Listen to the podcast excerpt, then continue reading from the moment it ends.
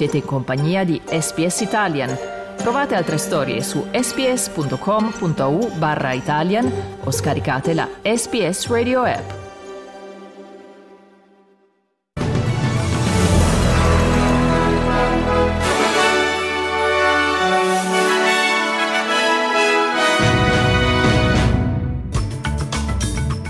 Striscia di Gaza, l'esercito di Tel Aviv eh, annuncia di aver avviato l'operazione di allagamento dei tunnel di Hamas.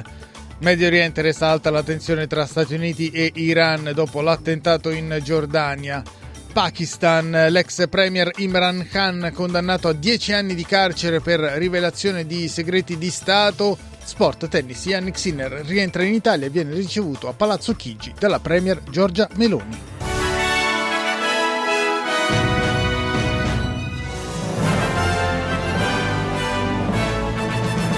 Di nuovo buongiorno da Dario Castaldo con l'aggiornamento delle notizie di SBS Italian di mercoledì 31 gennaio 2024 che apriamo dal Medio Oriente dove l'esercito israeliano ha confermato ufficialmente di aver avviato l'opera di allagamento dei tunnel di Hamas a Gaza. Abbiamo raggiunto la capacità operativa che ritenevamo necessaria, si spiega sul sito delle forze armate israeliane. L'incanalamento dell'acqua viene già nei siti ritenuti idonei. Questo genere di operazioni nelle strutture sotterranee di Hamas, secondo l'esercito, rappresenta una grande sfida ingegneristica e tecnologica. Nella regione resta alta la tensione tra Stati Uniti e Iran dopo che un gruppo paramilitare sostenuto dalla Repubblica Islamica ha ucciso tre soldati statunitensi e ne ha feriti alcune decine in Giordania.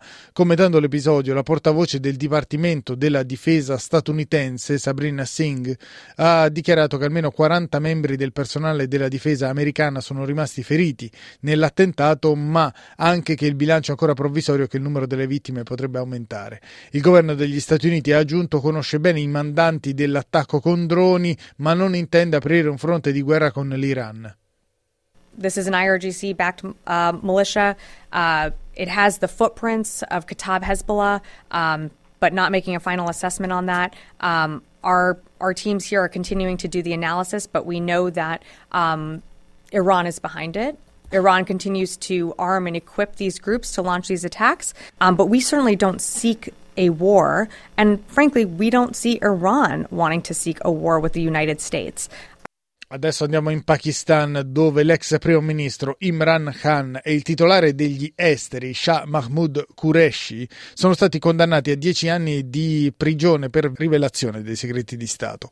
La sentenza è stata letta nella città di Rawalpindi alla presenza di entrambi gli imputati, fondatori del movimento di opposizione Pakistan Justice Movement, che avevano negato qualsiasi coinvolgimento. Il pomo della discordia è un dispaccio diplomatico dell'ambasciatore pakistano negli Stati Uniti che Khan Khan ha presentato come prova di un complotto contro di lui ordito dai servizi segreti americani appoggiati dai militari pakistani. La condanna di Imran Khan, ex stella del cricket e capitano del Pakistan campione del mondo, arriva a meno di dieci giorni dalle elezioni legislative previste l'8 febbraio, un voto la cui campagna è stata segnata da accuse di frode e repressione contro il partito di Imran Khan. Una notizia dall'Italia, Yannick Sinner è rientrato nel bel paese dove è stato subito ricevuto a Palazzo Chigi dalla Presidente del Consiglio Giorgia Meloni. Giovedì poi il vincitore degli Australian Open di tennis assieme agli altri protagonisti della vittoria azzurra in Coppa Davis verrà ricevuto dal Presidente della Repubblica Sergio Mattarella. E con questo è tutto per il news flash di SBS Italian di mercoledì 31 gennaio 2024.